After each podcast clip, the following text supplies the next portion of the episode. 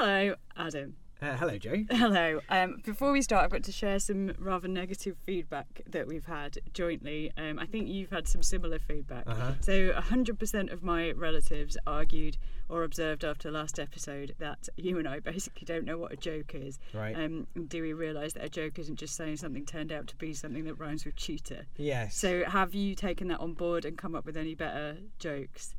Um, well, I'm trying to. I I got the same feedback from one of my friends. She said that that segment about the cheetah made no sense whatsoever. Yeah, And, and she said that No. though it was entertaining, it was frustrating Stupid. to listen to. yeah. So one of the points where I'm like worrying that we're beginning to alienate our base Mm. with, this, with these jokes. So Yeah. I need to really crack down on this and understand how to do a joke Yeah. properly. So should we do? We could do some Halloween jokes, Yeah. um, and just try not to make them rhyme with cheater Yeah. unless that's actually funny. Yeah. Have you got any good jokes? Uh, yeah, spooky jokes. yeah, spooky jokes. Yeah. Um, why was the ghost banned from Airbnb? Why was the ghost banned from Airbnb? Because he wasn't a very good host. that follows the rules, but isn't. Mm, Okay. Yeah. Okay. Um, what's a ghost's favourite podcast? Uh, f- I don't know. It's um, Alan Partridge from the Ghost House. Okay, what But you, their second favourite is Smith and Waugh talk about satire. Ghost cheater. what's, what's the most popular and commercial kind of dead novelist? Um, a ghostwriter. A ghostwriter. Yeah. yeah, yeah. Um, yeah. what's a ghost's favourite thing to do in a relationship that they don't want to be in anymore? Gaslight someone. No, no, they ghost people Oh, because yeah, that's what they are. So obviously they love Yeah. doing anything that's got their name in it. Yes. Yeah. Yeah, yeah, yeah. Um, why? Why was the what's what's a ghost's favourite animal? uh, goat? Yes, it is because Yeah. it sounds a bit like ghosts, and ghosts like things that Yeah. sound a bit like what they are. What's what's a monster's favourite kind of crisp? A munch. A monster, monster munch. munch. Yeah, but Okay. they, they do just call it munch, obviously. bec- yeah, um, Um, that's right. Thing the- in the rule of jokes is Yep. things and people like things and people that ha- have their name in them or sound like their name. Yeah. So yeah. who will be the prime minister of this country in a few months' time? Uh, I don't know. Ghost Rishi Sunak. Yeah, that's much better. Uh, I once had a prime minister, but he turned out to be a cheater. Oh, But yeah, we are yeah. going to talk about uh, meat and eating her in this podcast, aren't we? We so are. let's see if we can scatter a few funny jokes Yeah, throughout the podcast. But now let's Well, let do you have one last joke before we play the music? Okay, okay. The one you on. did earlier What was that? about uh, a free lunch. Oh yeah, yeah. yeah. Okay. Uh, why Well, is a why is a ghost like a free lunch? I don't know. There, there's no such thing as either of them. Ooh! Controversial. Did music, Let the music.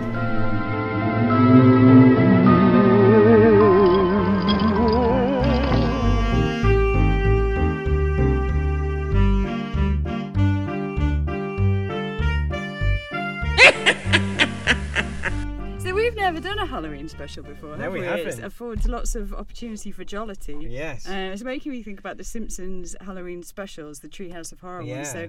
I know what my Treehouse of Horror name would be on the credits. It'd be just like Jo Wah. But what would yours be? Uh, Adam Ghost Smith. That's- Ghost that's Adam very Smith.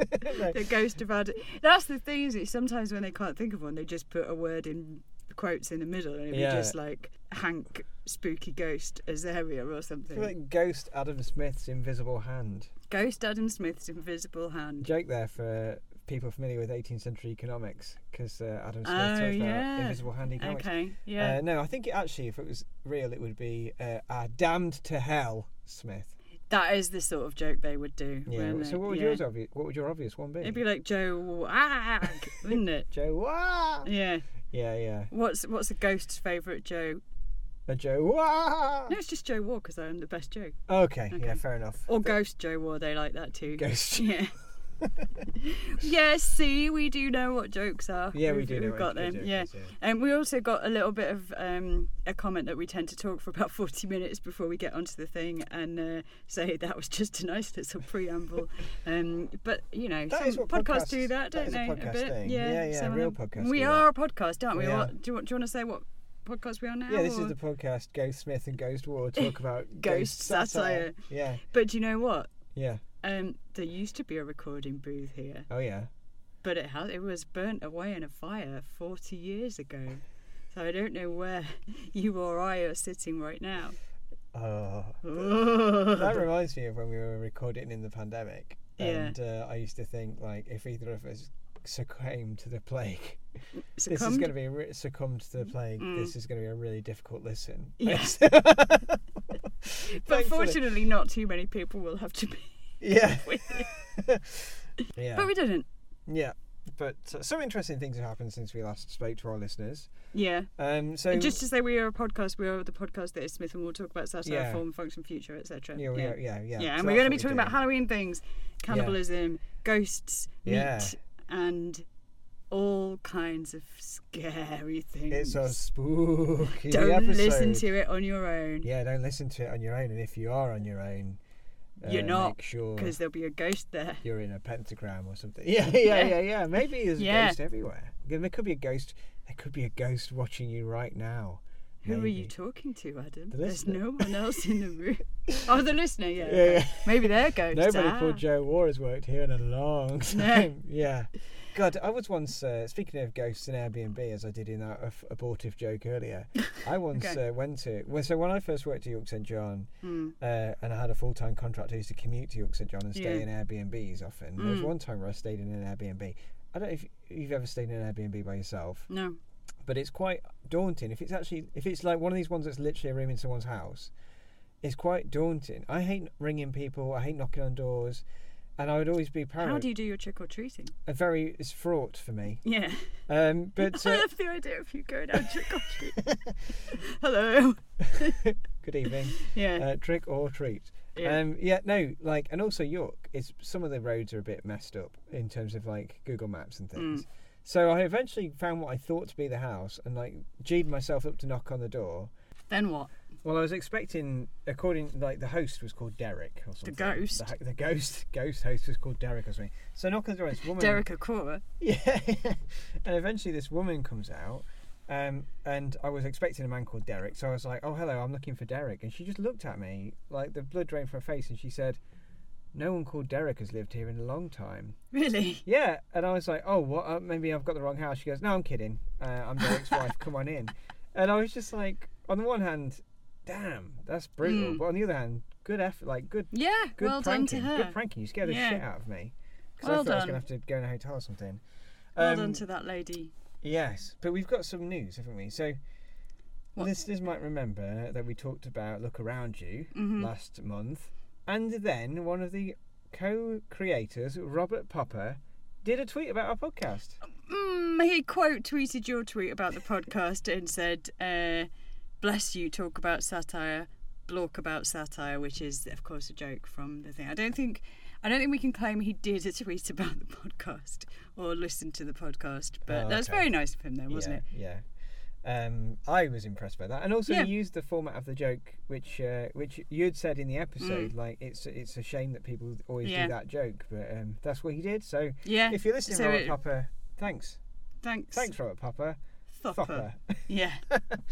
Yeah. Um, so that was a very nice little perk, wasn't it? It was a lovely perk, um, Mm. and also oh, not, not did a tweet, did an X. Oh, he did an X and he X'd Yeah. himself um, about the podcast. Yeah. Um, uh, what else news have you got? I went to Switzerland to attend a, an international conference about uh, humour, comedy, and taste, which we might talk a little bit more about later. And it I'm was sure in uh, a city called Spelt B A S E L hmm Basel, but Or sometimes known as Ball, isn't Basel, it? yeah. And it's in the German part of Switzerland, but a fascinating environment where people speak both French, Swiss, and German and English interchangeably. Um, uh, but I was staying in this hotel called the Hotel Rochat. I recommend it if you're ever in Basel. And I was having breakfast when a woman came up to me and said, You said, "Where's Derek?" "Yeah," she Because said, that's just what you say when you see women. yeah, well, she said, the Hotel Rochat hasn't been here for a long time. No, Yeah. No, she came up to me and she said, um, "Sorry to interrupt you whilst you're having your continental breakfast. Side note, what the hell? Dry Just cured meat, meat, for breakfast? yeah. Weird." But People uh, do that. like, "Sorry to interrupt you whilst you're eating your dry cured meat for breakfast. It's Adam Smith, isn't it? From Smith and Waugh Talk About Satire. the He said, award-winning "No, I'm Derek." Yeah. Adam Smith hasn't done a podcast in a long time. No. Yeah, we should Um, probably stop that one. Now. yeah. But uh, but I was like, oh my goodness, yes it is. And she said, I'm a listener, and I've been listening for years. And you've you tweeted me one time, a couple of times, and you've mentioned me on the podcast because of my Mm, blog that I that where I review comedy things. My name is Emma Sullivan, and I'm affiliated with the Open University and a big fan of the podcast. I thought, how extraordinary! I've come Yeah. all the way to Switzerland and been recognised for being yeah. a, for doing a podcast with yourself. That's incredible. Particularly being recognised visually because it's such an it's an auditory auditory medium. So I wonder if she just heard me talking to myself and and was like, oh, that's Well, I wonder what's more likely. I wonder if it's that there's images accompanying the podcast, or I mean, if you want to tell me you were sitting there eating your breakfast ham, going, "Oh, I'm here to examine the form, function, feature, and history of the 18th century. It's the best century. I'm Adam Smith. I'm Adam Smith. Adam, Adam, Adam, Adam Smith. uh, Podcast. Do you think that's what happened? Hmm. Yeah, I'm eating my ham. Oh, or do you think that she might have seen the image that accompanies the podcast? I think she might have seen the image that accompanies the podcast. I think so as well. And also, it transpired that she was a delegate at the same conference about comedy and Mm. taste and humour, and everyone from that conference was staying in the hotel. and you'd perhaps tweeted about the fact that you were on your way to Switzerland, maybe. And I had Presumably you did the obligatory and we're off tweet. I don't do that. I would never do that. Okay. Except ironically, um, Yeah. if it was a conference about satire. But no, I don't do the and we're off tweet. I hope that's. But did you tweet like, so stoked to be going to Switzerland? Can't wait to hear all these exciting papers. I'm I didn't. honoured.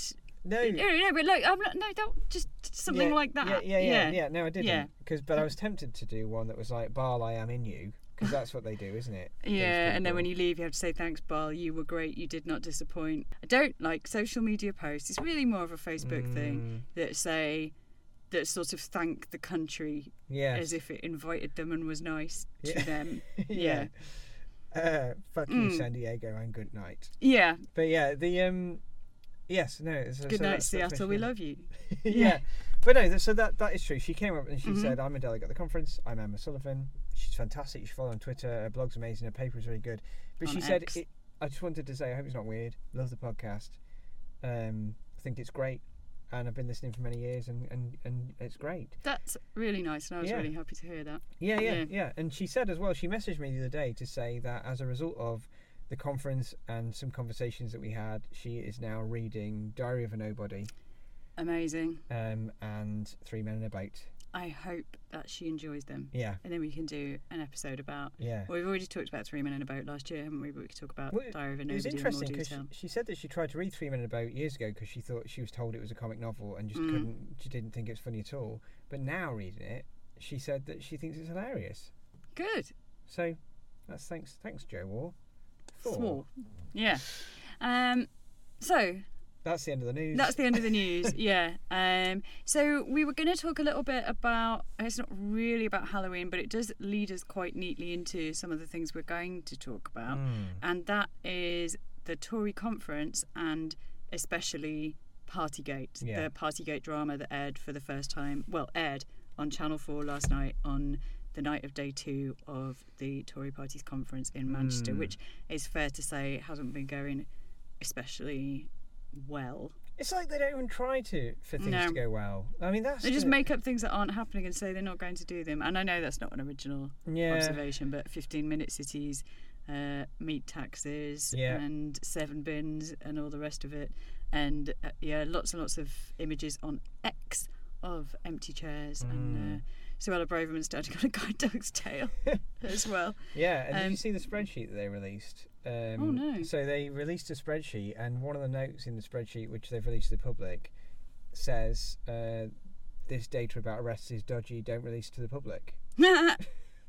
but like it's the it's. Uh, I mean, I'm, I always think about Juvenal uh, saying, you know, starting satire one. Why do I write satire? 'Cause I can't help it. There's never been Mm. a time as bad as the time that I am in. And but I just you think it can't get worse. And now we're in a situation now where I used to despair at David Cameron's government, Mm. and like I look back now with nostalgia to Mm. even Theresa May. I mean, fuck, these guys. They even make like early Boris Johnson administration look reasonably plausible because they're just not trying. They're Yeah. just not even trying. They're not even bothering to obfuscate I- anymore. and I think they know that we all know that it that these are lies. That there Yeah. isn't a meat tax. That there aren't seven bins. Yeah. That um and and that HS2 was their policy, Mm. and then they've gone to Manchester where it's supposed to go to, looking like they're going to say it's not going anywhere, and it it's all just. I mean, it, it's become such a cliche for everyone to say on X that you know satirists put down your pens. Mm. This this is beyond satire. I was going to say like the slogans as well are like so like they're not even like Make Britain grow again. Well, maybe yeah, but there's so in the summer we had like cracking down on like low value degrees or something. Mm. It was like a hammer hitting the humanities. Taking the woke out of science is today, isn't taking it? the woke out of science. Yeah. Like we put drivers first was one, wasn't it? Like Mm. a, ugh. and it they're it's so basic and nonsensical. Like the Yeah. woke get, getting the woke out of science is so lazy. It's just like Yeah, it's so cynical and lazy. Uh, I hate. I just, are, I think they're just throwing everything they've got that sounds possibly like garbled nonsense that might appeal to someone. yeah. Um, yeah, and that's what um, basically Michelle Donelan, who used to be university's minister and was responsible for much of our misery in 2020, remember. um, like Victoria Derbyshire just says to her, like, but th- there isn't a meat tax, though, is there? Like, why are you this desperate? You're just making stuff up now. And she keeps saying, but we are the party of truth. And she said, well, th- here's three things that aren't true. Yes, but I do believe that we are the party of truth and fact. Yes, but these things aren't true, are they? Well, I think that Labour do want to have a meat tax, but they haven't proposed one. The Nobody's said this. Well, uh, but I think people are very worried about them saying that, but they haven't said it, and it just goes on and on. Yeah. You should um, probably have a look at that. It's interesting that she falls back on advocating her belief in the face Mm, of evidence. I believe we are the party of facts. Yeah. I mean, That's that I is nonsensical as a concept, isn't it? Mm, Yeah, Yeah. yeah. You might as well believe in ghosts. But do you want to do you want to talk about um, Partygate? Yes. Do you think it was? Do you think it? So, you you you talk. So Partygate is, if you've not seen it yet, it was broadcast on the, as Jo said, on the second day of the Tory Party conference, uh, half past nine on Channel Four, and what it is is a uh, basically a dramatic re- a, a dramatic recreation of the Sue Gray report. Mm. So you have actors acting out scenes, but all of the time these on-screen footnotes evidencing like which part of the report that they're adapting in that moment, interspersed with uh, footage from TikTok and the news and uh, various pieces of reporting, and also face-to-face, Yeah. in-person interviews with people who whose family members died during COVID or suffered horrendous fines for doing far little. And also sometimes quite powerfully just footage of empty streets as well, Mm. which was pretty um, Yeah. powerful. So they're blurring the boundaries between like documentary and drama, um, and there but there is also a loose narrative conceit. So our focalizer is a fictional uh, character, Grace. Grace. Yeah. who- And George, do you know, the actress who plays her, Georgie Henley. Mm. Um, do you know what she, what role she was first famous for? is it someone in the Archers? No, she was Lucy in The Lion, the Witch, and the Wardrobe, and Oh. also coincidentally, um, and I was literally showing clips from this in a seminar this morning. She plays the child Jane in a 2006 TV adaptation of Jane Eyre. Oh right. Um, yeah, but now she's all grown up and Yeah. uh, and on the oh telly. wow. Yeah. So Yeah. she's playing a. Uh, uh, an MP, well, not an MP, No, like she's a like civil a- servant yeah. from Darlington who gets into like advances in government following the victories of Boris Johnson in the north around 2019, was it? Yeah. Yeah. Um, so she's our focalizer, and she's sort of like a bit of an outsider, but drawn into it, and ultimately has a crisis crisis of consciousness, and and, is like a hum, humanizing figure. Yeah. A slightly more humanized figure. And her friend and advisor is also a fictional character, wasn't she? Annabelle. There's Yeah. no real life Annabelle, the one who says to her like, "Oh, we make the rules; they're for other people, not for us." Yeah. So yeah. which is but everyone else is real. Yeah, so that's helpful for us because they can do a bit of the editorializing. Like they can say the they can they can do the narrative basically, tell the story. Um, but everyone else, yeah, is a dramatized version of a real person. Um, and yeah, they really seamlessly intersperse it. So, for instance, you know when they're planning a to do a a, a, what do you- a press conference, like you'll see them in the audience, and then you'll see the actual press conference Yeah. footage and stuff like this. Um, so so it's docudrama probably would be Mm. what you'd call it. But essentially, what it does is it bangs you over the head with the injustices of, of Partygate. Yeah. Um, really viscerally taking you back to that to 2020 to 2020 and um, and showing like the, how quickly they started having parties, the excessive nature of the parties, how little they cared about not only the law or the rules that they were making, but the even like the cleaning staff in Westminster, the security guards, the police, the extraordinary juxtaposition between the way they were the way they were behaving and what's happening to real people outside. Like for instance, some shocking footage I'd never seen before, Mm. where as a socially distanced funeral, and like a man goes to sit to next to his mum, who's part And they stop the funeral and tell him to move back across the room. yeah, interspersed with footage which is adapted from reports of them spilling wine on the floor because they're having a rave. Like, yeah, and there's no sense at any point that they're remotely worried they'll catch COVID. No, They, they they, they doesn't occur to them No. not only that it would be the right thing to do to do the same rules, but that presumably we were doing it. I, I don't know. Do they think they're immortal, or did they all get their vaccines early, or did they just believe? I mean, uh, uh, they didn't. None of them did die. So no, they didn't take it seriously. um, did no, they? they didn't, and Um, yet, and I think one of one of the most galling things was that they got fined individually, sort of fifty quid or something, didn't they? And then people who have no idea how they're going to pay it have been fined Yeah. like ten, fourteen thousand pounds for Yeah. meeting in a shed. Well, there's like cascading waves of injustice. So to Mm. start with, it's kind of like well, they're having they're they're taking suitcases full of wine in to have these raves, and like pretty much straight off the bat, like Yeah. immediately, whilst everyone else is not even allowed to meet one person from outside their household. Then you've got the stuff of them raving whilst people aren't allowed to like be close together in a funeral, and then like the final layer, layer is of it is in January 21, where yeah, people are getting walloped with like twenty thousand pound fines for three people meeting in a shed, where and then they get fifty pounds fine for one party that they attended when they're having. I mean, it's not even just that they were having parties every day; they were having two or three parties at the same time.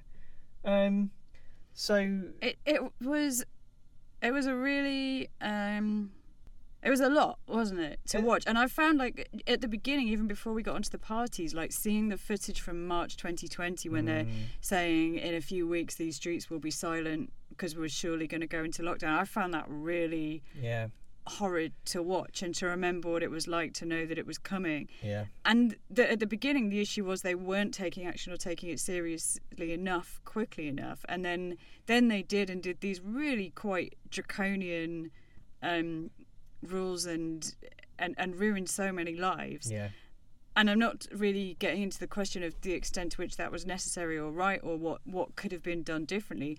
But uh, if we take it as a given that that is how we were doing it, yeah. it's just incredible the misery that that normal people were living with yeah.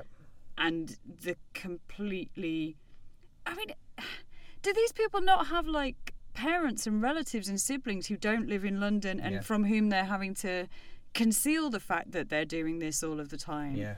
or and did i mean they all got out of london before christmas didn't they as well Yeah. because they knew what was about to happen to the rest of us Well, I- it's I just mean- I don't know how anyone gets no. how, how is the, how how I mean, there's a how couple of things like sort of people talk about getting triggered and stuff like that, and I don't, Mm. I don't genuinely don't think that I've very been triggered very many times, and I don't think I was n- triggered in the full sense by this. But like when the news report started, it did take me back. Yeah. And, I- and I, what I'd forgotten is like the physical feeling of waking up in the morning, knowing you couldn't see anyone, but also not daring to like put on Radio Four because I didn't want to know how many Yeah. guests there'd been. Like it was day. Like you think we're all gonna fucking die. yeah Like that is like I'd forgotten how palpable and intense that was. And like you say, they just don't give a shit. They're not even no. they're not even remotely co- worried about getting COVID or the, what the impact of that would be. Um, and and and also I'd forgotten this a bit how you know when he was doing that I shook hands with everyone and Mm. then he goes like well the important thing is to to wash your hands before after wa- wa- wash your hands before you shake hands. And it's like he was taking the piss there wasn't he? He was like oh I think I should say something about washing hands. I don't really know before or after. Like it was nothing yeah, all of that emphasis on washing distracted from what was really the concern. And um, yeah just I, I mean, I expected to be angry about the in, just seeing the pure injustice of it, like what we were going through, the stakes that we believed in, the rules that Mm. were set, and them breaking the rules. I expected that. The bit that I didn't expect to hit me so hard is because some of this is reported speech as well. So there's Mm. the palpable extent to which they don't think of the population as people. No, yeah, They, they don't think that there's there's them out there who are units to be managed, and like don't think about it. Don't think about them. It's fine. They'll do as they're told. We've got to keep the pressure on. that I one where the guy's typing with one eye closed because he's so hungover, saying you absolutely mustn't have a work party. Yeah, yeah, yeah. Yeah. And um and like deciding like let's do a fear campaign. Like whilst they've got bottles of wine on the table, and uh, like there's scenes where the the two civil servants go into the supermarket, and the woman's there behind a perspex screen with her mask on, and they're buying like 25 bottles of wine, Yeah. and they're like, oh, it's for a work event, as it, again as if it's a joke. I mean, the scenes. I mean, the, we'll get into if it's satire or not, but like it's Hogarthian, where you've got the like literally hordes of people raving, and then under their feet cleaning and up the puking wine. and fighting Yeah. and kissing and Yeah. yeah. And then you've got the Very- you've got the cleaners in full PPE having to like scrape the wine off the floor. and the coke. yeah, yeah. and clean up the coke and stuff. It's And it was like, I mean, you know, in seminars at that time, if students left like litter on the tables and you picked up their crisp packets and their like, there there was something a bit like nerve wracking about Mm. doing even that, wasn't there? Touching other people's stuff yep. wasn't uh, easy, and Yeah. they had to do it all the time with stuff that was not that had been like all around everyone Yeah. and probably had bodily fluids and all kinds on it and they just had to do that. Yeah. Uh, and and Boris Johnson saying the the Hogarthian thing I think is really apt when he says like, "Oh, this is probably the most unsocially distanced party anywhere," and he's the way that it's shot, where you just see the back of him presiding over the, these like hordes of revelers and yeah. partiers. The only thing that you could, in a very twisted way, the only thing that Boris Johnson does in that whole documentary, uh, docudrama, that is anywhere near honourable, is defending the people at the party. Like he sits there and he, he denies. He goes, "Everyone has worked very hard." Um, he's lying. He's Mm. like, "This is why he had to resign." it honor amongst thieves, you mean? That's what I mean. kind of- yeah. So it's like he's standing up for his. Like he's decided that it's. Mm, No, but I- is I- he? No, no, no. But I don't. I don't think he was actuated by a desire to save their skins. As that, if he said there was a party, it did break the rules. It was appalling. So and I was in the house and I saw Yeah. it. Yeah, he he isn't like No. putting his neck on the line for them. I don't think. I mean, it's really easy to say, and plenty of people are that Partygate was just infu- an infuriating watch and Mm. really difficult and unpleasant. Do you think it was satire? So I was obviously thinking about this the whole time. Um, I do think that it, in places, fits the criteria because they're although they're adapting a report and there's evidence for a lot of it. They're deci- like the editorial decisions they're making, like footnoting all the evidence, Mm. um, like juxta- just The way you put one thing against another. yeah, Yeah, and like that's what juxtaposing. is. yeah, that's right. Yeah. Um, so like you think you're watching 2020 or the thick of it, but then they've Mm. got the evidence rolling across the bottom of the screen. The casting, we talk about star power. So like we've talked about this in the podcast Yeah. before. You have a you have a who you cast, they bring with them a resonance of who they've played before. And they had a lot of people from like the Windsors and stuff Yeah. like that, didn't they? They were like Yeah. having Charlotte Ritchie play the head of ethics, who is the one who volunteers to get the karaoke machine out. Like that is a comic. Yeah. You've ren- you've made it comic, co- tragic comic. I mean, you And I think a very interesting decision to have old what's his name who does the impression of Boris Johnson, Jon Yeah, yeah, Culshaw. yeah. So the fact that we have his voice and he's known for being a dead ringers impressionist of Boris Johnson and Yeah. that he does a pretty good Boris Johnson. But the fact that we only ever see Boris Johnson from behind is really interesting because it stops it from being a kind of slightly naffer looky likey moment where they've had to get someone and it, presumably they will have decided like we can't have someone who looks like him and sounds like him Yeah. and if we get one wrong that ruins everything but the fact that you see him from behind and he's generally referred to as the boss isn't Yeah. he which dehumanizes him a bit more and then you hear this really quite good impression of him that draws attention to like the artifice of the whole thing He does, yeah. and stops it being kind of naturalistic and i think that might also make it feel more like satire because Yeah. because you have this and we all know why that's happening we know that we're not seeing his face we know that was a conscious decision we know it's jon culshaw's fe- voice but not his body Mm-hmm. i think that draws attention to the artifice and the structure of it all in a way Yeah. that makes it seem like aesthetically Yeah. it's satire as well. It also me. It also stops it from being about Boris Johnson. Mm. And like there are great bits. So we see Boris Johnson from afar, from the from the eyes of, from the perspective of those cleaners who are cleaning up the puke and the coke, or from the perspective of like his aides and stuff. And you see, you see the kind of they're all like starry eyed when he's reading the quiz questions, and when he compliments one of them on the Latin pronunciation. Yeah, there's one Oh. um, one moment where I think they use it to really good effect, where you've got the two cleaners looking down a long corridor, and at the end of the corridor we can hear Boris talking, and he's sort of it's when he's going to cancel Christmas, Mm. and he's sort of saying like, "Do you think this is too harsh, or should we play that down? Should we play that up? I don't know. Does this sound silly?" And then he steps forward, and the camera angle cuts to like the view of the people recording him, and it goes seamlessly from the actor with the mop on his Mm. Yes. head to the actual footage of him Doing his Uh, very serious face, yeah. and yeah, which again it, it's like um, that's like bathos in Mm. reverse in a way isn't it so we know what he's going to say when he gets to the podium because we remember it yeah, but it's rendered low by all of the packaging of him like only deciding what he's going to say seconds before he goes up there and it being complete bunkum yeah. um, Oh, that Saturday afternoon when they announced that, I think that was one of the worst bits, wasn't it? I remember I'd been to watch uh, Wonder Woman 1984 and had my phone off for like three and a half hours and then when I came out Good I had all these messages Yeah. including family saying um, I don't know what this means for our, our Christmas either um, Um, Well, I was just thinking, you know, we always have that definition, don't we? It's got a tax away from the real world. Yeah, it definitely has. mm, Um, uh, it ma- makes that thing ridiculous or stupid. Definitely does. Some form of exaggeration. That's where I fall down, because mm, where is the exa- apart from the comic actors yeah. the impressionists? Where, what has been exaggerated? Because this all really happened. Discuss. Uh, yeah, that's true. I mean, they, they've they've really done that. They've gone out of their way to make it really happen, and that where you would have made it exaggeration. I don't know if this would make it more satirical. Would be instead of having, for example, like the footage of that that mother standing in front of the wall saying like that her daughter died of leukemia and insisted that people shouldn't go and see her. If you'd had a kind of exaggerated, sentimentalized version of actors playing those roles and of all the other people, like if you'd imposed a narrative where it's like, well, this guy who lives in North London is, has had a party with his niece in the shed and tried to do that, then I suppose you could have. There's more. The more you fictionalize, the more scope there is to exaggerate. But there, that was absolute documentary realism. Mm.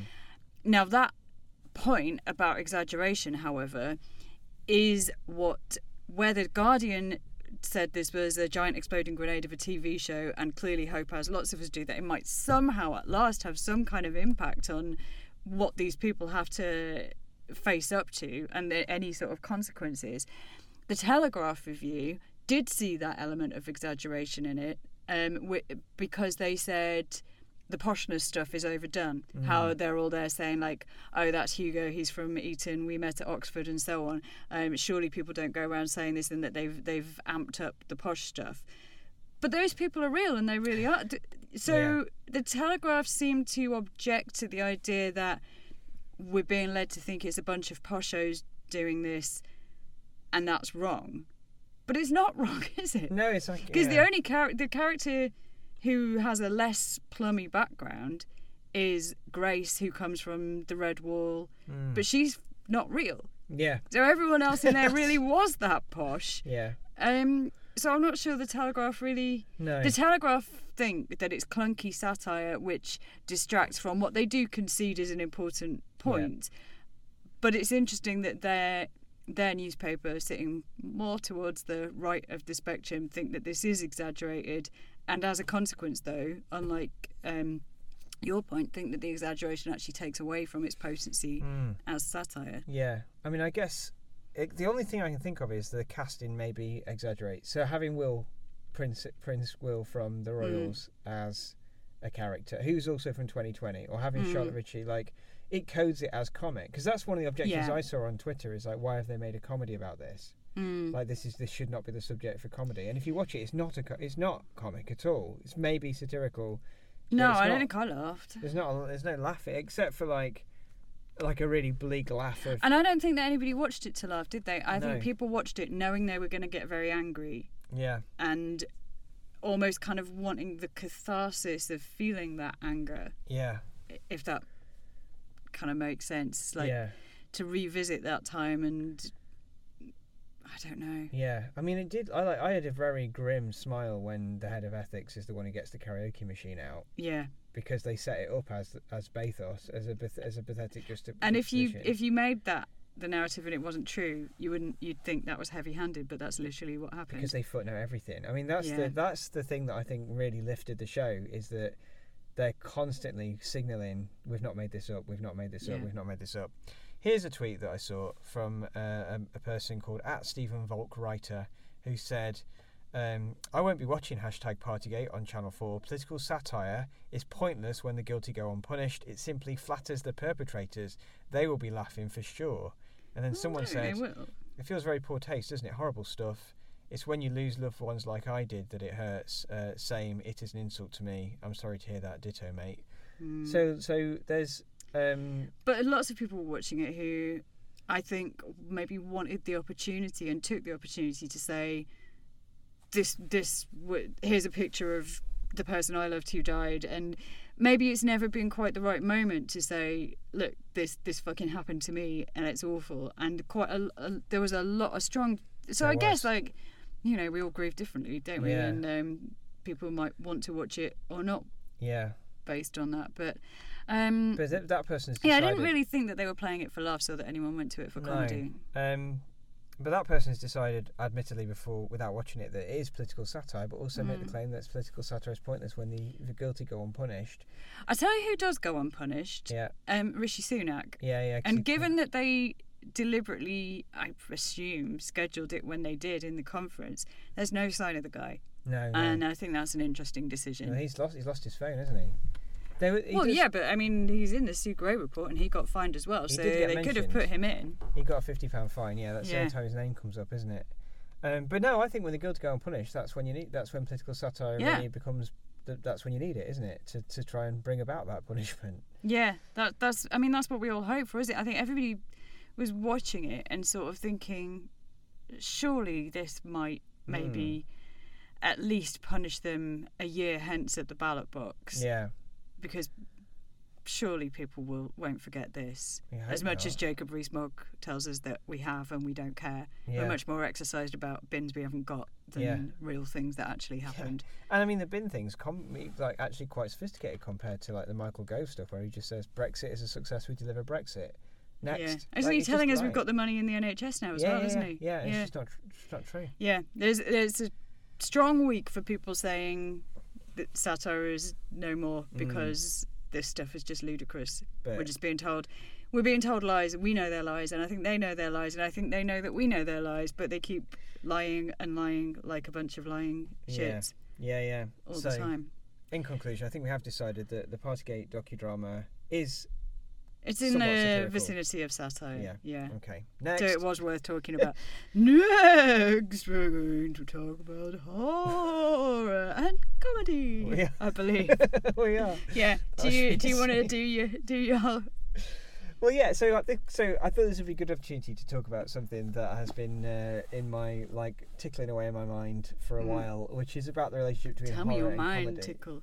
my mind ticked Yeah. because it is Halloween. So I thought it'd be a good opportunity to talk about this.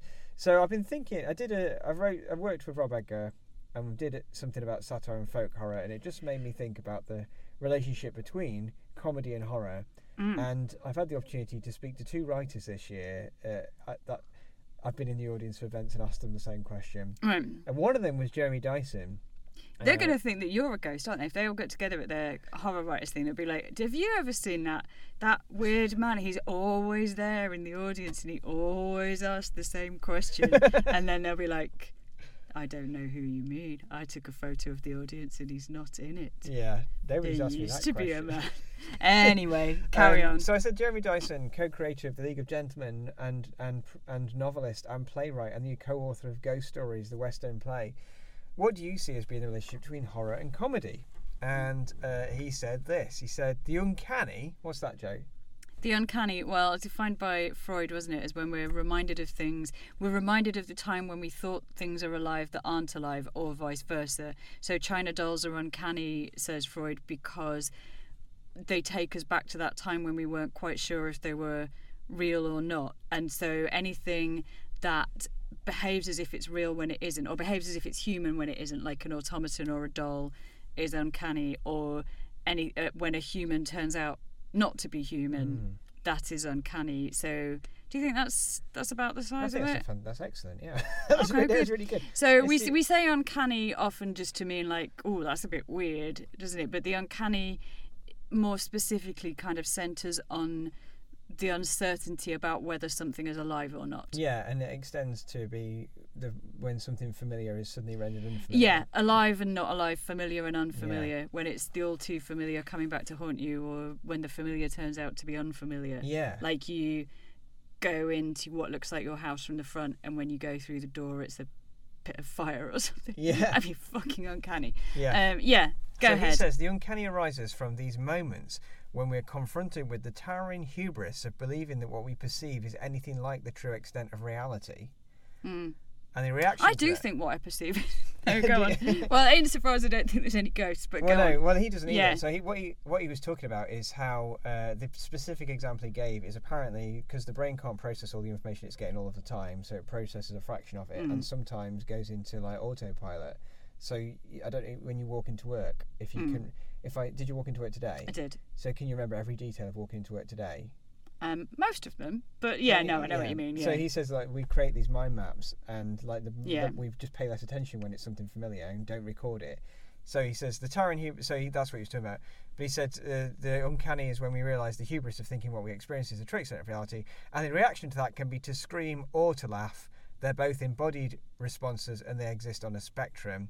And then I thought you might appreciate this Mm. because of how we started the podcast. He says a joke that goes on too long can become unsettling. ah, I haven't heard that comment in a. Um, and then it goes on to become horrifying, just as if you linger on a scene of horror for too long, it can become comic. So they're on Yeah. a spectrum. Yeah. so because there's an uncanniness in something going on too long, apart from Yeah. anything else, isn't there? Yeah. I Yeah. mean, Stewart Lee does this to the point where it's unsettling, but if Yeah. you did it so. Could Maybe not it- horrifying. Could it become horrifying if, like, I don't know. If you just heard the same joke on and on and on forever, and you were trapped in a room. Yeah. Yeah. But he does seem to be corroborating my suspicion that they're related, and I like that Mm. he talks about them as like both. He went on to say that they're kind of embodied rather than intellectual things. Yeah. So like you can't predict if something's going to be funny until you've experienced it, Yeah. and the same with horror. And then uh, a couple of weeks ago, I saw Danny Robins, who is the uh, presenter of the Uncanny podcast, and recently wrote a book called Into the Uncanny. And hmm um, he was being interviewed by a guy called Dan Schreiber. I didn't realise it was Dan Schreiber. Do you know who that is? No. He's a host of the Infinite Monkey Cage. And, oh right. um, Okay. Uh, no such thing as a fish. Uh, but he, he talked about Wow. horror, horror and comedy, um, and he talked about how when he went to see Women in Black as a teenager, he noticed that people would scream and then immediately laugh, so you'd like laugh off the horror. Um, So you use the affective sensational response to cancel out the affective sensational response you you just had. absolutely, yeah. But this is just the thing that I, was, I thought was maybe interesting to note for the podcast. He said that horror and comedy are, are good bedfellows, and actually some of the greatest horror creators, like Jordan Peele, who wrote Get Out and um, Nope and uh, the other Us. one, Us. Uh, he was a comedian before he did horror. Alice Lowe is a comic, and she writes, she makes independent horror films. Uh, Uh, Prevenge. Yeah, Prevenge and um oh god, what's it called? Sightseers. yeah, Have you seen them? no, neither. Absolutely brilliant. Yeah, and they are funny, but also awful and dark. And um, yeah, Alice Lowe is she was she's in um no is she in Garth Marenghi's Dark Place? We'll cut that out. Yeah, Alice Lowe is great, and you should I think you would enjoy probably both of those films. So, yeah. Excellent. And he said Gareth Tunley is another comic who made a film called The Ghoul in 2016. And then he went on to say, I never knew this, the person who wrote the original Exorcist novel and the screenplay to The Exorcist, William Peter Blatty, was a comic writer who also wrote the Pink Panther movies. Yeah, Um, and I mean the the other guy you asked the same question to as well. The the whole Jeremy League of Gentlemen. Yeah, yeah. That yeah, has some genuinely horrific bits in it. yeah. So comedy and horror are the same. They're definitely really connected, aren't they? Yeah. Seems to be on a relationship. So I just wondered if, do you have any thoughts about about the about that?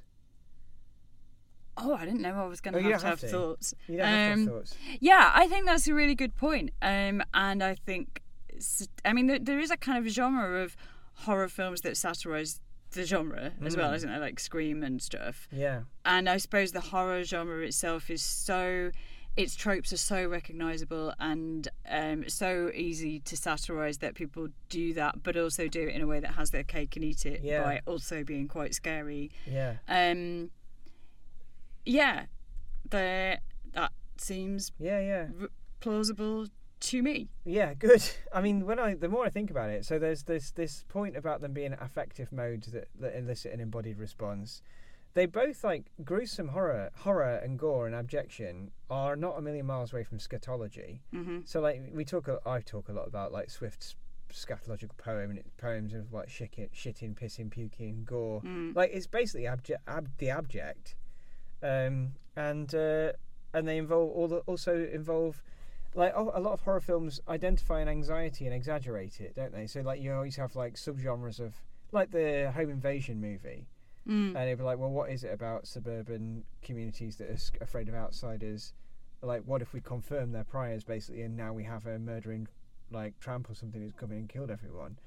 Um, satire also identifies anxieties, but I think there is a difference. Well, I, that that in that example, that reminds me of the you know one of the most quoted sketches from the League of Gentlemen is the um, this is a local shop for local Yeah. people, isn't it? yeah, Um, and in that there is that horror of like.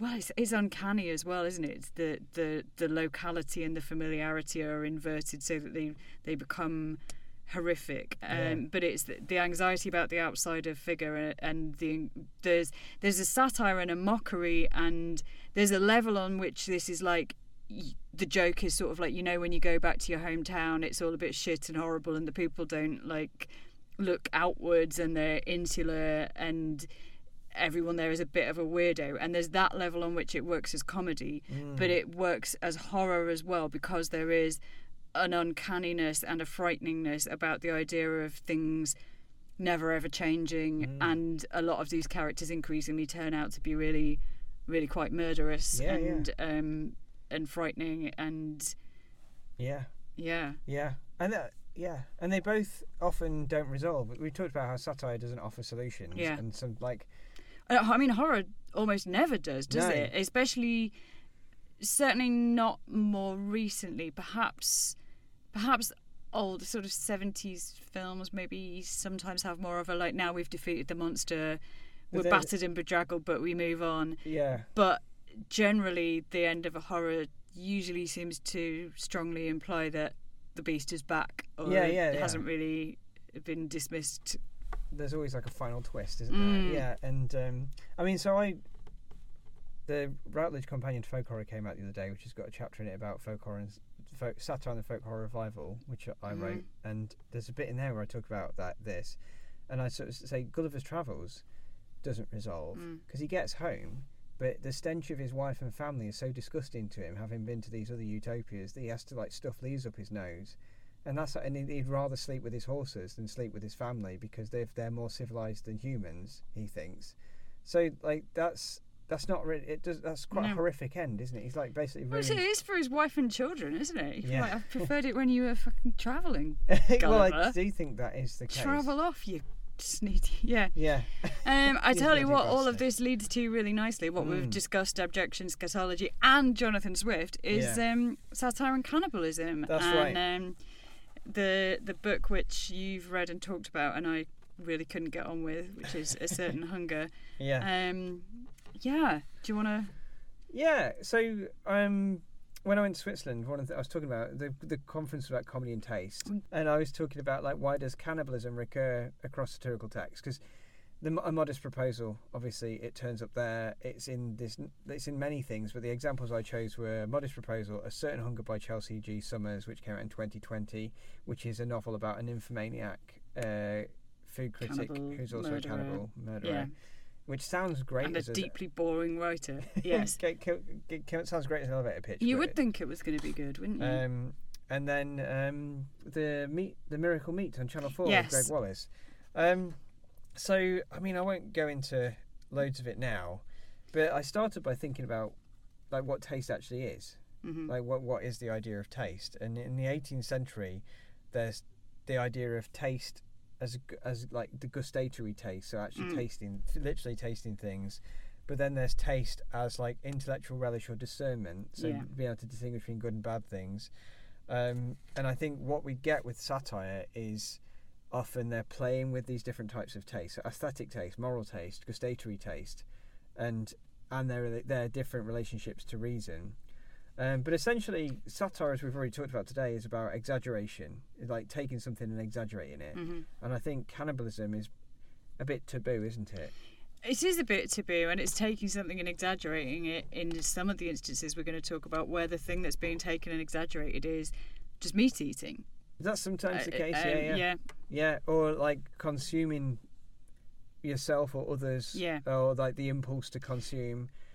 Well, it's a metaphor for those things, isn't it? But Yeah. it's an exaggeration of, um, or a, a kind of um, extreme and um, absurd version of eating meat. And I think sometimes that's what you're being invited to think about, isn't it? Absolutely, yeah, yeah. Um, or or imagining, yeah, imagining people as the meat. Mm. Which so what happens when you do that? So I started by looking at Jonathan Swift's modest proposal, which we've mentioned like every on every episode pretty much. Well, when you say we, but yeah. Well, no, Okay, sometimes our yeah. guests, when we used to have Okay, guests, they would yeah. mention it. Uh, but uh, but um, yes, this is 1729, and it's where it's published anonymously as a sincere, serious proposal. Mm. And the voice of the piece, who is we later learn Jonathan Swift, proposes that one way to solve the Irish famine would be for English landlords to buy and eat the excessive offspring, excessive numbers of offspring from the Irish. Um, and it's presented incredibly straight-facedly. Um, and do you want to hear a bit of it? Um, if it's relevant, yeah. So this is what it goes like. This is just to just to give you a flavour, so to speak. Ah, Um, a child will make two dishes at an entertainment for friends, and when the family dines alone, the fore or hind quarter will make a reasonable dish, and seasoned with a little pepper and salt, will be very good boiled on the fourth day, especially in winter. I grant this food will be somewhat dear, and therefore very proper for landlords, who, as they've already devoured most of the parents, seem to have the best title to the children. Mm, So you have that, Satire. yeah, and you have that play on, uh, like, metaphorically, the landlords are devouring the Irish people by because they're absent landlords who charge too much tax, but they why, don't, why might as well just literally eat the children. So that's the central satire. Um, but then along the way, he uses this this proposal to say that this would remedy lots of other problems. So if we just ate all the excess babies, we would uh, Catholics would be treated better because Because they're farming. because you're meat. farming them. Mm. Yeah, um, women would be treated better because they're incubating the meat.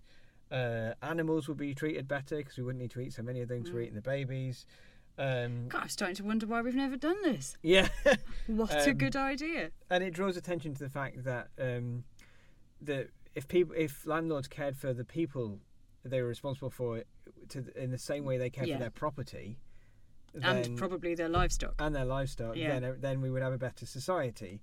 So, it, it, whilst he's making the obviously obscene suggestion that they should eat babies, he's drawing attention to all these other things that are problems in real life. Like, Yeah. i- yeah. So, so there's that. That's that. And I think part of the satire comes from the fact that it's so reasonable and logical, but what is gone is his moral taste. So it's like if we take uh, moral taste out of the equation, why don't we just eat all these spare Yeah. babies because it solve all these problems? So I think, and that's basically, I think, the archetype. And it's you've mentioned this before on the podcast, but like H.G. Wells acknowledges this, doesn't he? In, in his Yes, and H.G. Wells um, dedicates, as I, you're right, I have said on the podcast before, um, he dedicates the Time Machine to Jonathan Swift, and he does refer to it in his preface as um, as a satire that he and that he's learned at the feet of the master. And in that book, the Morlocks come out from underground and eat the Eloi every every night or every time they're not looking. They're not really doing it to solve a problem. They're not really. They're just doing it. It's unclear, like that they're they're doing it, I think, mostly because they're beasts. And when the traveller realizes that's what's going on, he says, like, then I realized that humanity had sunk to its lowest possible level because there's nothing worse than cannibalism. That's when you know there's no point pretending everything's okay if people are eating people.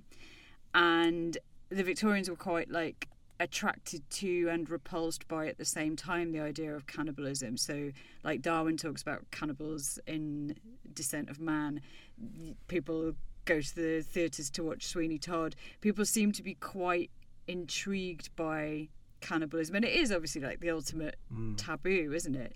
But um, yeah, there's a lot of different possibilities for how we might respond to H.G. Wells' cannibals. I think, like, is it is it a point about eating meat? Is it a point about being beasts? Mm. Um, I think it's that civilization is in its death throes, Yeah. and we know this because people are being eaten. yeah. So, so, it's like yeah. a devolution type thing. Yeah, like absolutely. yeah. yeah. Um, so, uh, modest, if modest proposal is about um, what happens if you just have reason without taste, Chelsea G. Summers' A Certain Hunger, this novel from 2020, is basically what if you just have gustatory taste, like the Yeah. desire to consume as your overriding principle. And then So- you'd be a Hannibal Lecter. essentially. Yeah. So you've got Charlotte G. Summers' character Dorothy Chelsea. Dan- Chelsea G. Summers' character Dorothy Daniels, who is a woman in her fifties who has had a long career as a food critic and is basically now entirely animated by the desire to explore like explore carnal pleasure sexually but also in terms of like appetite and Yeah. she wants to eat everything including people um, and that's our narrator so if what happens if you just have taste and no reason and i think it becomes a clunky metaphor Mm. for consumerism doesn't it and, Yeah, and sometimes she, sometimes the people she kills it is because she has other beef with them. yeah Um, but yeah, I I guess that's what the joke is because there's a lot of again a bit like um, Hannibal Lecter in the taste thing. Like she's also very invested in describing the clothes that she has and the possessions that she has and the food that she eats and all the intimate details of it in a, in a sort of uh, quite boring it's like american way. it's like american Psycho. it is like American Psycho, yeah, but also peppered with lots and lots of weird metaphors, um, know, like uh, weirdly fancy metaphors that sometimes there'll be like six of them in one paragraph, and it's Mm. entirely too much. And uh, the the point at which I knew I wasn't going to read this book anymore was when she goes into a room and looks at the co- color that the walls are painted and says it was the same color as the inside of my vagina, Oh, and it's like that's not a comparison that would occur to a normal person and also how would they know yeah and this it, i just felt like there was an attempt to shock for the sake of it and it was um irritating well there there are moments where it tips into i just like, wish someone would eat her. Yeah well there are moments where it tips into like my dad wrote a porno territory yes she's like yeah. It well it's like a woman written by a man right yeah. um i think. Yeah. It- a, a parody of such yeah. but presumably it's not. No, it's not. Um, so just this is what some of, this is kind of what it sounds like to read this narrator for 300 pages. The human body holds 66 pounds of edible meat on average, more than you might expect given how much humans that is what i would expect how much of a human is inedible. More interestingly, to my thinking, is how many different human parts are ingested by different people. Blah blah blah blah blah. Cannibalism isn't illegal in many countries. It's perfectly legal, for example, across most of the United States of America. Kill and eat a human, and the authorities will charge you, with murder. Of course, merely eat a human, and you will be hit with the felony of desecrating a corpse. In most states, it's just a misdemeanor. I'm not telling you to imply that you should eat a human. I'm telling you this is merely to show. I'm telling you this merely to show you that you could eat a human if your tastes run that way. That is. but also i mean you can't like she just said you'd be charged with desecration of a, of a a- cor- I well, get, uh, yeah, so I get what. You, yeah, I mean that there is something interesting about that. I think that she's she's trying to raise some interesting questions. I didn't just much care for the way that she Mm. Did it. To eat a human heart seems cliche, almost tautological in its weighted emotional shape. I could see the beauty in consuming blood, perhaps in a nice sausage, but most argue blood is problematic, too potentially contaminated. I suspect it's merely gross. Universally, people seem to avoid eating eyeballs and penises. The former is bitter, and the latter chewy. G'day. The thing is, we already know all of that stuff from eating meat, don't we? We do, we do. Um, so I, I thought some of the scattergun satire that's going on in this novel is the way in which uh, taste and consumption is fetishized in food criticism. Incidentally, uh, Chelsea G. Summers was a food critic for 30 Right. years. So initially, when I read it, I thought maybe the flowery, overblown metaphors are a satire of the genre of food criticism. Yeah. But then they happened so much that I thought, no, that's just what she thinks good writing is. Uh, the auto, Maybe I'm being very unfair. Auto cannibalistic tendencies of the contemporary publishing industry. There's Mm. like I'm getting sick of no offense, Chelsea G. Summers. It's not an issue with you. I think it's a bit late to worry if we've Well, caused any offence to Chelsea. G. Summers. I'm getting a bit tired now of novels going on and on about the publishing industry. Yeah. Like uh, Yellowface, fine, but it's like Yellowface, the plot. Uh, this one I'm reading now, Mona. Yeah, but that is uh, because we literally seek out satirical novels and they're, they're quite often about the publishing Bunny. industry. Like, st- stop reading that genre of book. Like, yeah, I suppose. Yeah. it's like yeah, Bunny. They're all just like. mm, Anyway, it's fine. Um, she talks a lot about virtue signaling, and she Mm. complains about the character Dorothy Dan- Dorothea Daniels complains about it because she's basically saying everyone has these carnal pleasures. It's hypocritical to pretend to like stake make claim to virtue in such a performative way. Um, but then the thing that really got me at the end is it ends so it's like American Psycho but a woman. Why mm. is American Psycho a man? It's because men are the ones who kill women, statistically speaking, on the whole. And this Mhm. is a whole thing that the that the narrator comes back to all the time. That it's this like big feminist intervention for her to murder men. Um, and she she says uh, culture refuses to see violence in women, and the law nurtures a special loathing for violent women. Unfettered violence, anger unleashed, the will to destroy, the need to undo. These acts run counter to everything we like to think we know about the female nature, feminine nature. mm, So that's kind of like gender stereotypes are bad, isn't it? yeah. But then it goes on. We like to think that the men that we like to think that men kill. We like to think that men kill because they're men. It's as indiscriminate as their want to procreate.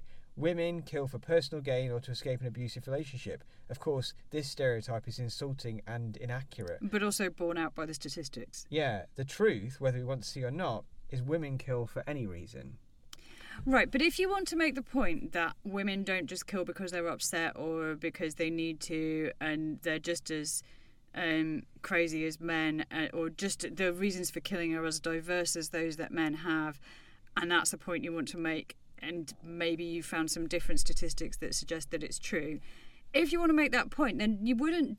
Don't. It's not most effectively achieved by this highly stylized, unrealistic unusual mode of killing and motivation for killing, right? Yeah, If you want to make a point that women are massive murderers all all over the place for all kinds of reasons, like do that. Yeah. Like you don't you don't make that point by having this utterly anomalous um unusual uh, main character. Yeah. I just wonder if that's not really if that conclusion was a bit post hoc. Well, I wondered if, like, we're not like Dorothea is a maniac, and we she just told us how she likes to eat penises and kill Mm. people for like 300 pages. So maybe we're not supposed to. Take Maybe we're not supposed to say yeah. Just like we're not supposed to actually go and eat children because the narrator of Modest Proposal. Are we not? I don't think so. So I did because uh, yeah, and I so I wondered if maybe Dorothea's suggestion that the last the last glass ceiling is to have women acknowledged as capable murderers who would do killing sprees if it wasn't just for pesky old patriarchy is a joke. I really hope so. Yeah. And do you want to just talk about Gregg Wallace for maybe we'll make this our final um, Yeah. point? Um, so, I watched this last night. You watched it ages ago. Yeah. Gregg Wallace, Britain's Miracle Meat. So yeah, so th- so this was broadcast as a documentary, not as a piece of satire. Mm. It was a hoax. It got more complaints than I think anything in ch- like in Channel Four history or something. Mhm. Um, and the premise is you got Gregg Wallace, who's famous for Partygate. Hold my coat. Sorry. Gregg Wallace is famous for uh, MasterChef and also those documentaries where he goes to factories and he's like, "Wow, you're putting so much milk in. Uh, you, so you put all that milk in little bottles. Wow." yeah. All of that shit. Yeah. So he's in that mode in this, and the yeah. premise and, but, and massively hyped up as Yeah, well, yeah, which. I've got some thoughts about, which perhaps we- we can yeah. discuss. So yeah, and so there's this company called Good Harvest who has basically solved the cost of living crisis because they can produce this meat very cheaply. Uh, the only thing is the meat is grown from human stem cells, which have to be painfully harvested from human subjects. hmm Um, it's pain subjective. it, it's pain subjective, we're told, um, and this means that that uh, the that so it means that people of a low income can get an income by donating their flesh as for stem Yeah. Um, but also more people can afford meat. The only catch is it's human meat. Um, so that's the premise. Yeah, and I, um, I had some thoughts about this, and they're quite fresh because I only watched it last night. So I'll, I'll share. Go, Those- yeah, yeah, go yeah. it, go. I was fascinated by Gregg Wallace's over-the-top impression of himself. Yeah. So that must mean he knows how annoying he is and what the staples of his performance are. Like you put on a ga- you put on scrubs and a mask, and you go in a factory and profess to be astonished by the mass production of goods. yeah. um, which is, as we all know, what factories do, um, and of the whole kind of genre of that that sort of documentary. Like I went along to so and so to find out more. Um, like I kind of thought good on him for doing that as well, for for kind of satirizing himself and the genre. Yeah.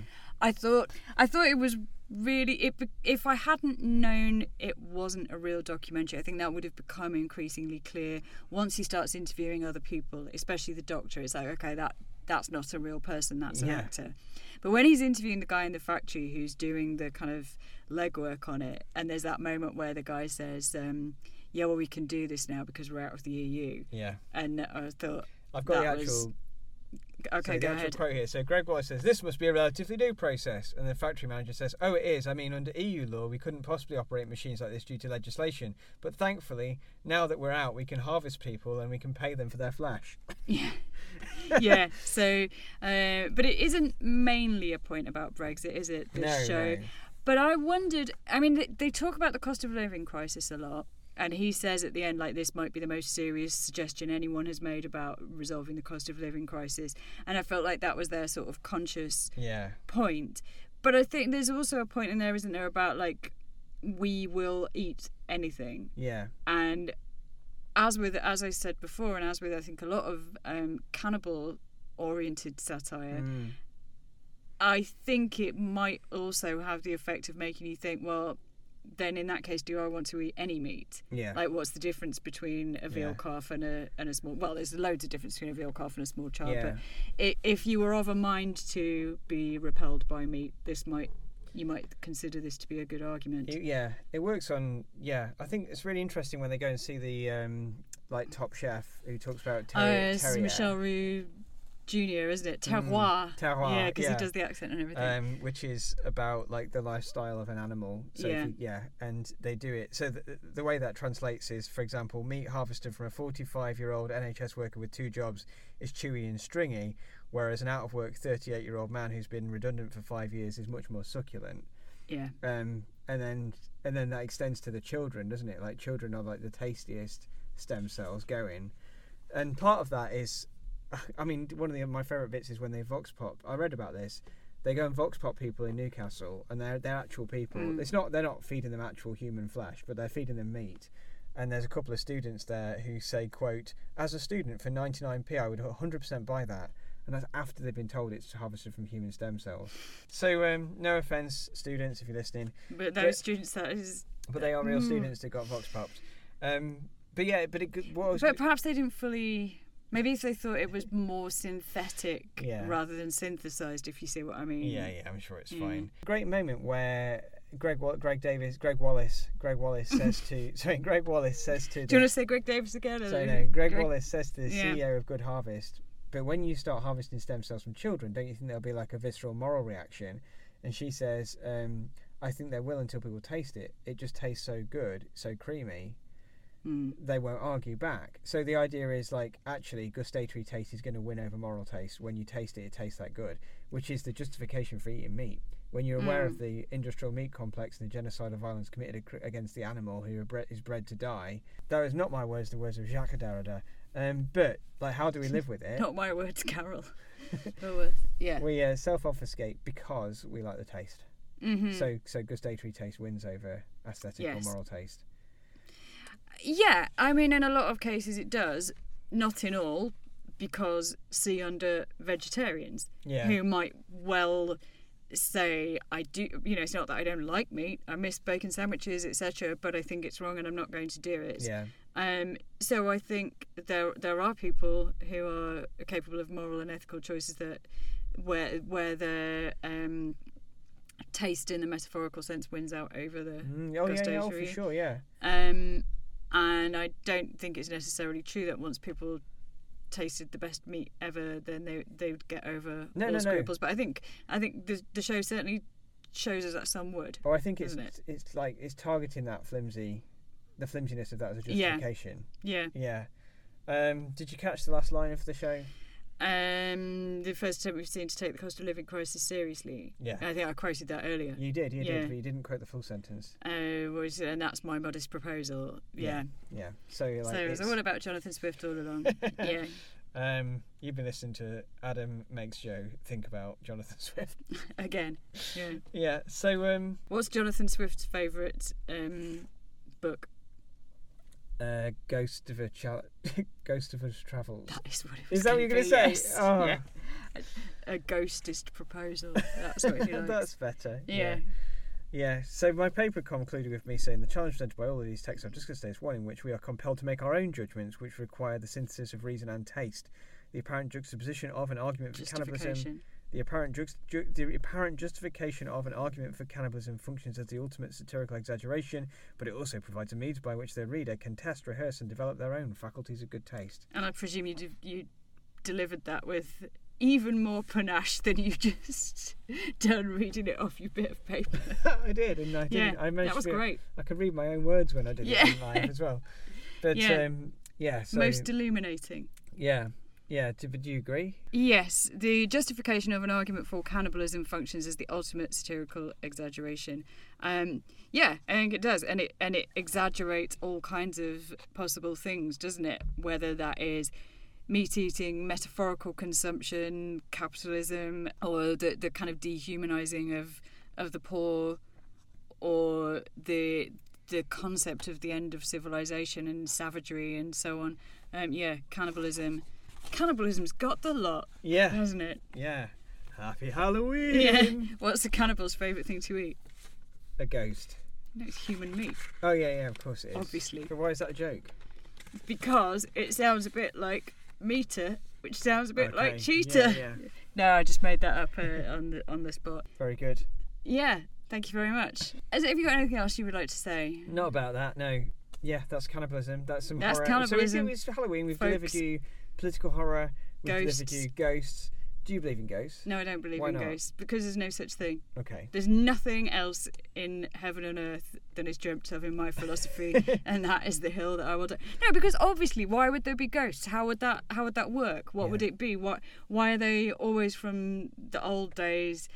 Wh- Why? Are they, it's it's nonsense. That's There's what- no such thing as ghosts. It really gets me down when. Uh, so I do listen to Danny Robins' podcast, The Mm. Uncanny, where he has uh, people who have had experiences share their experiences, and then you have a skeptic and a paranormal person Mhm. uh, who like argue the toss, and it just annoys me so much because the skeptic has to present all this evidence, and usually Mm. it's quite straightforward, like oh, there's it's the pipes or something, Uh, but then the paranormalist can just be like. Oh, but history repeats, and then what if there was a farmer who died on that land? And it just it just Mm. annoys me that one half doesn't really have to do as much. Yeah. work. But the, but when it when, well, the thing that always like ruins it, not ruins it, but the thing that like makes it harder for me to be sympathetic is when the the person, the witness, says like, and then I went into my bedroom and it was a Victorian maid, or like it was a Georgian era Mm. gentleman, or something like that, and it, I just can't believe that ghosts would appear in their period costume exactly as you anticipate Well, they're not going to get any new clothes, are they? Why do they? How do they manifest clothes? Unless it's a memory that's imprinted at like stone tape theory, Mm. like it's a projection. Well, I mean, the fact that they're wearing the clothes that belong to their era would suggest that, like, our own expectations of what a ghost might look like Yeah. strongly overlay any ghosts we might think that we see. yeah. But yeah, I mean, what what bit of you would be the ghost? There's n- Well, there's your body and there's your mind, and when your body packs up, your mind does with it, and This there's is- nothing else. So my position on this is like I don't think that I don't believe in ghosts, but I do believe that these people are experiencing something, and it's interesting to try and Hmm. work out what. And if it's psychological, not I don't mean they're mad, but like if there's like the, the so Hmm. for for instance, the brain secretes a chemical when you're in company, and when you're overtired, it secretes it by accident and gives you the feeling you're being watched, or. Or I, I I often think that when I hear these people talking about their ghost experiences, particularly protracted ones, it reminds me of like my most hypochondriac phase during COVID, where Mm. like nothing was actually wrong with me, but I was able to convince myself that it was, and that it was being treated or it was getting better or worse depending on what I did. And I think that's exactly the same as when you listen to people who think they've got a poltergeist. That to me is much scarier than the idea of a non-human entity. That Yeah. you like cycle that you can convince yourself that there is a malevolence in your house or whatever. Yeah, I think we all have our things, don't we? And for some of us, that might manifest as health anxiety, such as you've just described. And I know I've had periods of that at more stressful times in life. I'm much more prone to imagine I've got one thing and another thing and another thing, or social anxiety or anxiety about the people that we love. And for others, that might manifest in like if I were if I were on my own in the house and heard a, a noise that I didn't know what it was, my first thought would probably be equally, eh, almost, almost as irrational, and it would be that like a crazed murderer or some general bad sort had broken in and and I was going to be murdered, and that's not massively probable either. Although it is more probable than that they came from the afterlife. But for some people, that that kind of anxious state of mind might manifest itself in thinking you've Mm. you've seen things or attributing logic to observable phenomenon. Yeah. Um, and I know I know I fear a lot of irrational things, yeah. car crashes and random terrible accidents and house break-ins Yeah. and all we all do. Yeah. But there's still things that could happen. Yeah, and yeah, that's yeah. the difference. But the reason I can't bring myself to believe in ghosts is because, as you say, like, what would a ghost? What is actually? What bit of you is it? Because I'm Mm. not even convinced that I'm a th- that I exist in the sense. you that- do exist. No, the body exists, and then there's like a whir of chemicals and, and synapse reactions. Yeah. And it gives the illusion of a continuous personal identity that you might recognise as being me. Mm. But I, that's like, ironically, that's like a ghost. In Mm. that, like, it's like the spark of loads of cogs running together. Like, I don't think there's anything. Yeah. I don't have a soul. yeah. so- uh, or anything. Um, You're the ghost in the Machina. I'm the, yeah, I am. I'm the ghost in the. I'm a happy accident of, of chemicals and physical things and like the Or illusion an of unhappy memory. accident. Oh yeah, yeah, or Yeah. an- or an could yeah, be, it's a good could point. be that too. yeah. So let me know. No, I know what you mean. Yeah. yeah, so like, but I don't. Yeah, I'm not even sure of what I am. So well, I yeah, certainly don't think you can you can pull it out with tweezers like in the game Operation. No, you? like and- that. There's you. Yeah, and I think that like it's a little bit egotistical and narcissistic for society to decide that there is something unique and inf- and like permanent and and I suppose the other side is like maybe reassuring, maybe there's some comfort in it, but it's like there is something Mm. that's unique and it's me and it transcends my body. That's Yeah. Cartesian dualism, But isn't then it? it, it is, yeah, and I was thinking about that. But but then again, most people don't seem to think that they will become ghosts, and they certainly don't hope that their loved ones will become ghosts. No. The ghosts are scary, but they Mm. do. They are all on that kind of spectrum of things which assume there is some kind of soul or identity that is Yeah. uh, observable and transferable. Yeah. Um, astrology and ghosts and and religion Yeah. as yeah. well, which I'm now which is fine. Like you, you can believe Yeah, it, yeah, yeah. Yeah, Um, it was interesting at the event I went to, the Dan, Danny Robins book signing, because Mhm. people, very friendly people, if you listen to the podcast, you, you might likely are, because I did recommend it to everyone, um, telling me about their experiences with complete, completely sincerely, and they, they they're not making it up, like it's happened to them. Was just such a strange position to be in when someone tell, like says like quite convincingly, well, very convincingly, because I think they were telling the, their truth, like. I've had an experience and it involved this ghost on a bicycle. No, I didn't. and like I'm I'm like don't react like you don't believe them. Mm. but also like that's definitely not what happened. Like it's a strange Mm. one isn't it? And it, it is like my encounters I've had with people who um like who are like my my friends from the Church of Latter Day Saints who always stop me in the park and stuff. Like it's like I like you you're civil I enjoy talking to you. I can't believe that we are spirit souls. And Yeah. there's, ju- there's just something we can't I can't cross that barrier but I can But it's rude yeah, as well, and it would be right? No, no, no, no. It's rude of them oh yeah yeah because you're not allowed to go up to them and say there's no such thing as ghosts or Jesus or um, the Latter Day Saints or whatever, and that's a true thing, and I've seen it with my own eyes. I I know there isn't any such thing, but they are allowed to come up to you and say, "Here is a true fact." Like Mm. your thing has to be pre- presented as the subjective thing, Yeah. and theirs as like because it's their truth, it almost attains the status of truth, and you're not you're the one thinking like, "Oh, don't look like I don't believe you." Yeah, But if you went up and said there is only matter, Yeah. they wouldn't be like, "Oh, I mustn't let this nice, polite young man think No, that I don't believe him." attacked them basically, haven't you? You've like attacked their. Yeah, but they're belief. attacking yours Yeah, when they yeah, say there's a Jesus or a ghost or whatever. yeah, or or a ghost of Jesus. No, there used to be a the ghost ho- of Holy Jesus. Ghost, if you will. Yeah, What's, um, exactly. Yeah, yeah. What, What's a ghost's favourite part of the Holy Trinity? the Holy, the Holy Ghost, Ghost, obviously. Yeah, Yeah, yeah. yeah. So there we go, full circle. Yeah. Um, What's the ghost's favourite time of year? uh, Ghost Autumn? No, it's Halloween because Halloween. everything's named after them. It is, yeah, yeah, yeah. and they very get to good. come out. Yeah. So there you go. That There's was a, a, meta bit of- joke. that That, was a wasn't s- lot bit of Yeah, chat. Um, but it was spooky. It was. I'm shitting myself now. Yeah. We're gonna get out of this booth and it'll be like an abyss or a pit of fire or Yeah. something. Well, and I'll turn around and you won't be there because you're a ghost. that- the um. So if you're thinking this episode ran long, that's because you got like a 15 minute b- bumper bonus. but also, Halloween it will be edited. Yeah, yeah. So it'll be it's 'cause you shorter for you now, the listener, than it is for us now. Yeah, but you've got a little Halloween bit on the end where we talked about ghosts and things. Uh, well, I'm going to go and do my trick or treating now. What about you? I'm going to go and do my trick or treating also. Um, I mean, if you're wondering this, this as well, why has this come out before actual Halloween? It's because nowadays Halloween is all of October. Yeah. It like it really is, isn't it? Yeah, it like, is. First of October, everyone's like, "Ooh, time to get out my spooky candles" or whatever. Um, in fact, So the- it is sensible.